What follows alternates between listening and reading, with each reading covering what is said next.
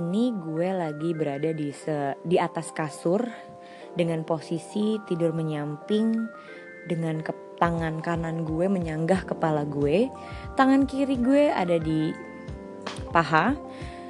Gue ada di suatu kamar hotel yang kasurnya twin bed dengan keadaan berantakan kasurnya, selimut berserakan, baju berserakan, barang-barang ada di mana-mana, dan ada satu onggok daging bernyawa yang sedang terduduk di dekat kaca, di depan kaca, sorry, di depan kaca, sambil memainkan handphonenya dan terlelap, terlelap dan terlalut, terlarut di dalam uh, pekerjaannya. Terlalu dalam pekerjaannya tuh dia ngapain ya saat ini gue ada di suatu kota daerah di daerah Kalimantan. Karena sedang roadshow ada roadshow tentang blog competition. Dan kalau lo dengar di awal tadi gue berusaha untuk mendeskripsikan gue lagi ada di mana. Tapi kayak gue nggak pandai sih mendeskripsikan. Semoga aja uh, apa yang kalian uh, pikirkan sama seperti apa yang gue lihat. Gitu hmm, udah lama juga sih gue nggak siaran lagi. Karena hmm, kenapa? Biasanya kan gue emang udah berjanji di awal kalau gue akan rutin bikin uh, siaran ini untuk di untuk dinaikin jadi podcast setiap empat hari sekali kan harusnya. Harusnya. Tapi ternyata molor hampir satu bulan. Jadi bulan-bulan ini tuh bulan-bulan Oktober itu benar-benar padat banget kerjaan gue. Setiap minggunya gue punya ada event dan bahkan yang lebih parahnya di minggu ketiga gue ada tiga, dua, tiga event dalam waktu bersamaan. Dan itu menyita sekali waktu gue untuk bikin konten. Padahal banyak banget yang pengen gue ceritain gitu banyak banget yang mau gue kasih tauin gitu gue pengen share my experience anyway. Ya baik jadi sekarang gue ada di kota Samarinda. Ini adalah kota kedua di Kalimantan yang gue injek injek. Enggak enggak enggak kedua dong. Karena dari Jakarta gue ke Balikpapan dulu. Di Balikpapan dari Balikpapan ke Samarinda itu tiga jam. Jadi dari Balikpapan gue naik mobil tiga jam dengan jalur yang ya biasa aja sih lumayan lah bikin tidur. Tapi pemandangannya ya gitu sepanjang jalan ya sungai. Ya iyalah Kalimantan juga gitu. Ya selama gue dari hari apa ya? Gue di sini tuh dari hari Jumat pagi. Jumat pagi gue nyampe di Samarinda.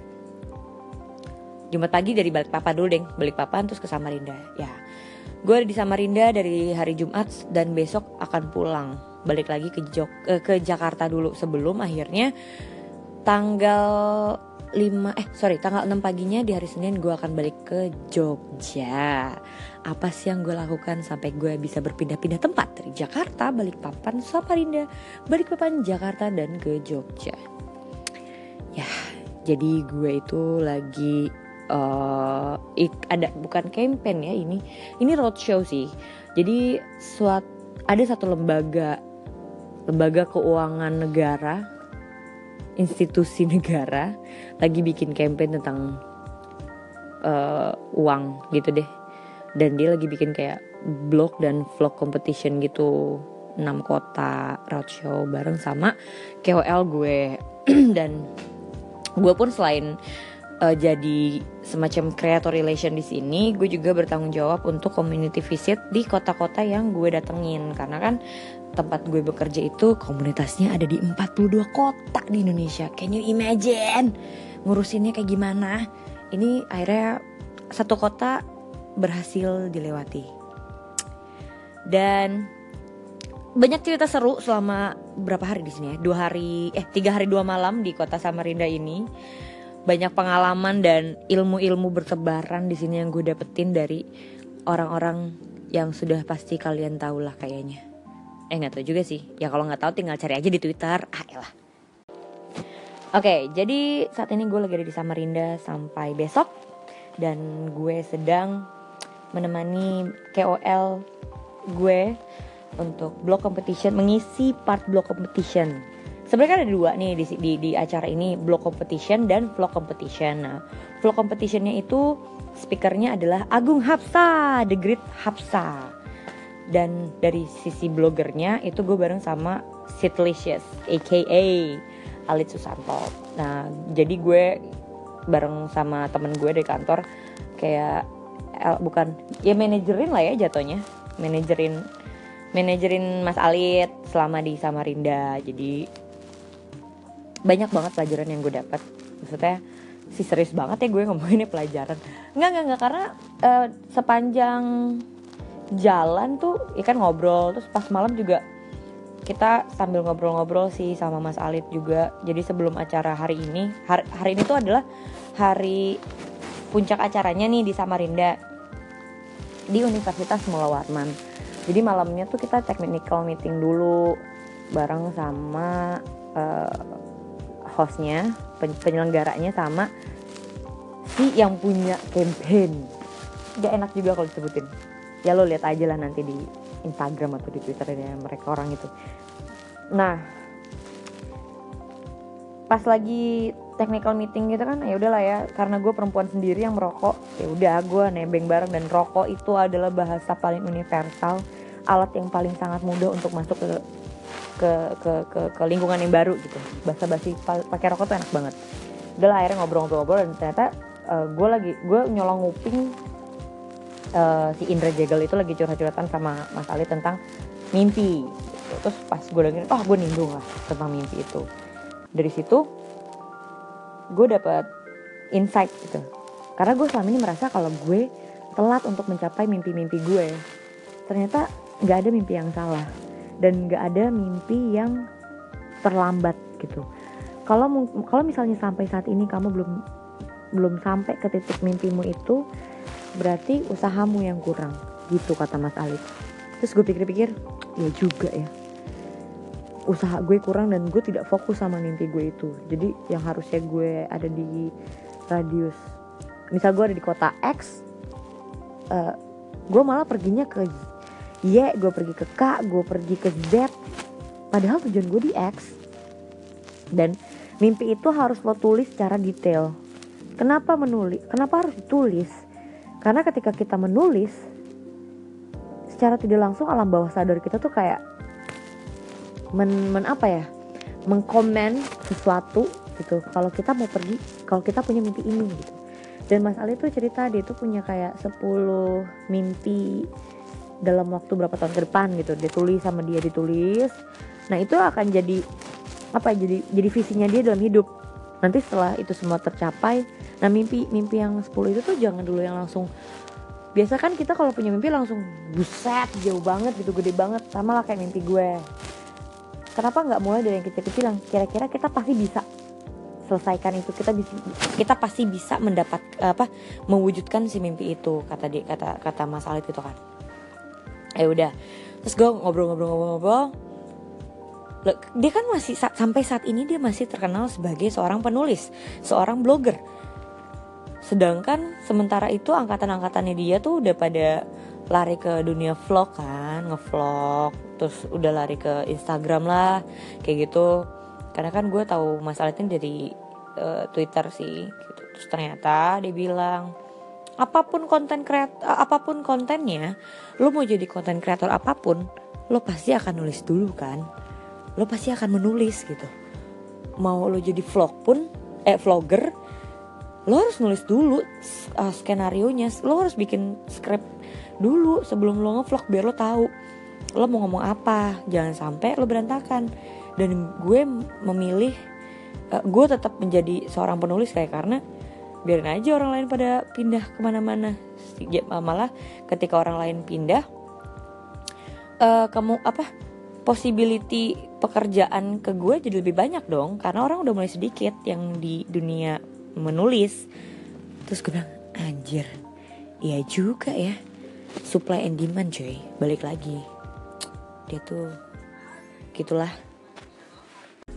Oke okay, itu kan tadi cerita tentang kenapa akhirnya Mas Ali tetap menulis gitu tetap menjadi blog. Karena itu tuh jadi suatu apa ya alternatif kalau lo nggak into vlogger into vlogging gitu.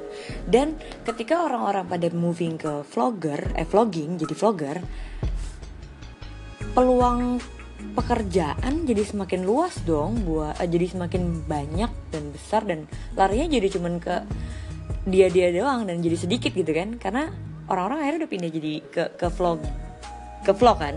Dan blogger dia dia doang gitu. Ngerti kan ya kenapa ngomongnya terbata-bata gini sih gue? Oke balik lagi. Jadi akhirnya gue dapat insight kalau apa pun bentuk konten kreator ya bentuk kontennya lo mau jadi konten kreator apa pun lo tetap harus menulis. Terus gue bilang kan mas aku tuh kenapa ya kalau misalnya lagi uh, bikin blog gitu ya aku nulis nih mas. Terus udah nulis tiba-tiba di tengah-tengah jalan mood gue hilang. Ngilang apa mood yang hilang tiba-tiba itu tuh nanggepinnya gimana gitu kan. Terus pernah juga aku lagi udah semangat nih bikin blog lagi nulis di tengah-tengah jalan harusnya aku cerita tentang pembunuhan berantai di tengah-tengah jalan dapat ide malah nggak jadi pembunuhan berantai tapi pembunuhan pembunuhan uh, tikus tikus got jatuh terus jadi melenceng ke mana-mana gitu. Nggak jelas jadinya kan. Kenapa ya kayak gitu? Dan solusinya dari dia adalah makanya kamu tuh harus bikin outline. Nulis itu tuh ada outline dulu. Kamu tulis dulu rangka-rangka uh, apa yang mau kamu ceritain. Jadi nanti kamu kamu nggak bakalan kehabisan ide kamu nggak bakalan melenceng ke mana-mana karena apa yang mau kamu ceritain itu udah dikonsepin dari awal. Jadi udah ada part-partnya layaknya kita bikin rundown kalau lagi event gitu. Kamu nggak mungkin akan melenceng dari rundown kalau eh kamu nggak akan ke mana-mana acaranya akan stick to the plan kalau misal kamu udah punya rundown. Acaranya adalah talk show ya kan udah kalau udah dibikin rundownnya dari awal sampai akhir ya talk show. Nggak mungkin gitu dari awal talk show tiba-tiba jadi uh, web series. Ya, itu kejauhan sih. Ya kira-kira kayak gitulah. Akhirnya oh iya bener juga ya harusnya gue bikin outline. Iya. Kenapa harus bikin outline? Itu jadi panduan. Ketika lo bad mood ketika lo stuck ide nggak ada cerita. Udah ada outline-nya. Lo tinggal kembangin doang outline-nya tuh bisa berupa rangka-rangka dulu nih. Ceritain dari awal mau kayak gimana mau kayak gimana kayak gimana. Dari situ tinggal lo kembangin lagi jadi suatu kalimat yang lebih kaya gitu. Dan gue diajarin untuk mendeskripsi harus bisa mendeskripsikan sesuatu. Karena tiga detik pertama itu menentukan apa tulisan lo akan dibaca atau tidak. Kayak gitu. Sama seperti halnya ketika tadi kalau tadi di awal lo denger gue bener-bener yang biasanya gue hai gitu-gitu kan sekarang gue mencoba untuk mendeskripsikan keadaan gue dulu. Kayak sekarang nih. Sekarang gue yang tadinya gue tiduran menghadap kanan dengan kepala gue ditopang oleh tangan kanan gue dan tangan kiri gue ada di paha gue saat ini gue terduduk di meja di samping jendela kamar hotel gue di mana depan meja di depan meja itu ada tiga buah colokan listrik yang sedang mencharge handphone dan laptop. Di depannya ada kaca dan saat ini gue sambil melihat di kaca sebuah kaca besar yang pinggirannya uh, di, uh, yang pinggirannya itu ditutupi oleh kayu-kayu lapis berwarna abu-abu muda. Cukup deskriptif kan? Ya kayak some, something like that lah. Gue di, dikasih tahu kalau lo tuh harus bisa mendeskripsikan sesuatu biar orang itu punya uh, theater of mind yang yang yang yang yang main gitu. Sehingga kan apa yang lagi lo lihat sama sama apa yang lagi dibayangkan orang yang lagi mendengar lo ataupun orang yang lagi baca tulisan lo. Kira-kira kayak gitu. Akhirnya di situlah gue punya ide. Oke gue akan bikin podcast hari ini dengan konsep yang sudah gue bikin kerangkanya. Jadi gue sebelum bikin ini gue bikin outline-nya dulu. Jangan sedih. Well gue emang gak bagus dalam mendeskripsikan. Apalah tadi terduduk? Yang ada gue sedang duduk. Salah bukan terduduk yang ada terciduk. Jadi gitu step by stepnya. Dalam menulis pun tuh ada tiga hal yang paling inti yaitu yang pertama itu hook. Hook itu awalan untuk menarik orang agar stay di station lo atau uh, di blog lo kalau hooknya bagus kalau di radio itu bridging. Kalau di uh, kalau kalau hooknya bagus next orang akan stay untuk mendengarkan kontennya apa sih gitu. Dan di akhir itu ada yang namanya punchline.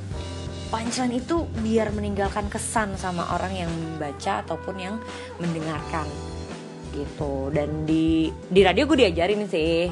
Cuma ternyata gue tidak bisa menginterpretasikan itu di uh, anchor ataupun di podcast gue.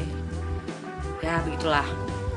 Tapi gue senang sih akhirnya gue bisa ketemu sama orang yang yang bisa ngasih gue insight tentang menulis gitu. Karena selama ini gue selalu stuck. Kesel banget nggak pernah berhasil. Gue bikin blog aja udah berkali-kali gitu. Sampai akhirnya eh dari dari blogspot wordpress tumblr wix tumblr lagi. Tumblr aja deh tiga. Terus apa lagi ya? Dan itu tuh kayak cuman dua artikel tiga artikel. Kalau yang di tumblr banyak kan link dari SoundCloud gue ya kan? Ya udah. Selesai di situ aja gitu. Blog-blog gue.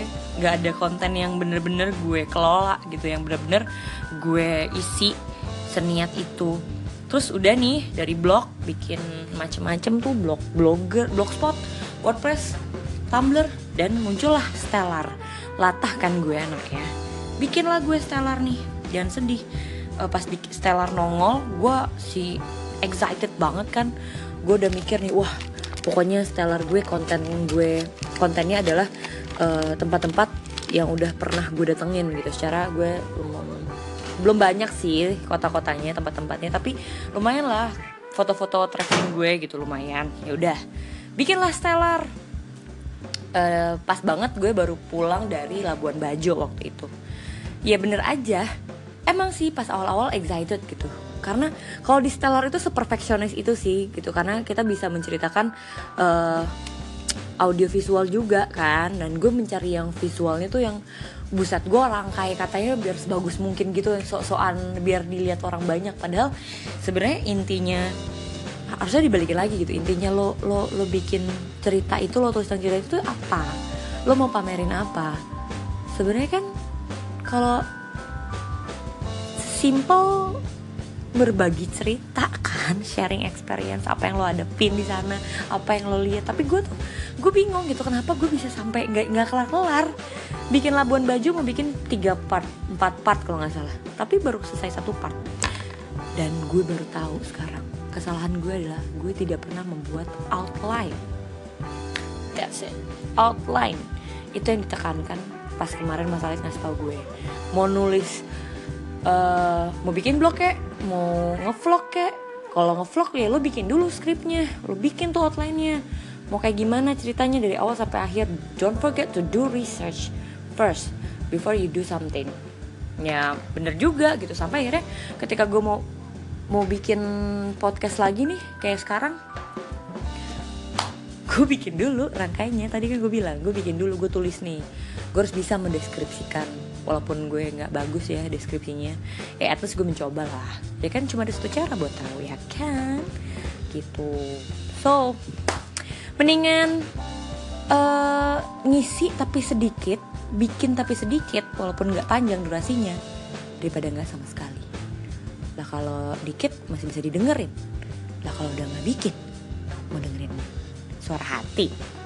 Oke okay, kalau gitu selesai sudah cerita tentang menulis gue dan saat ini gue masih di Samarinda di tanggal tanggal berapa sekarang? Hmm, 5 November 5 November 2017 from Samarinda uh, sampai bertemu lagi di podcast selanjutnya ciao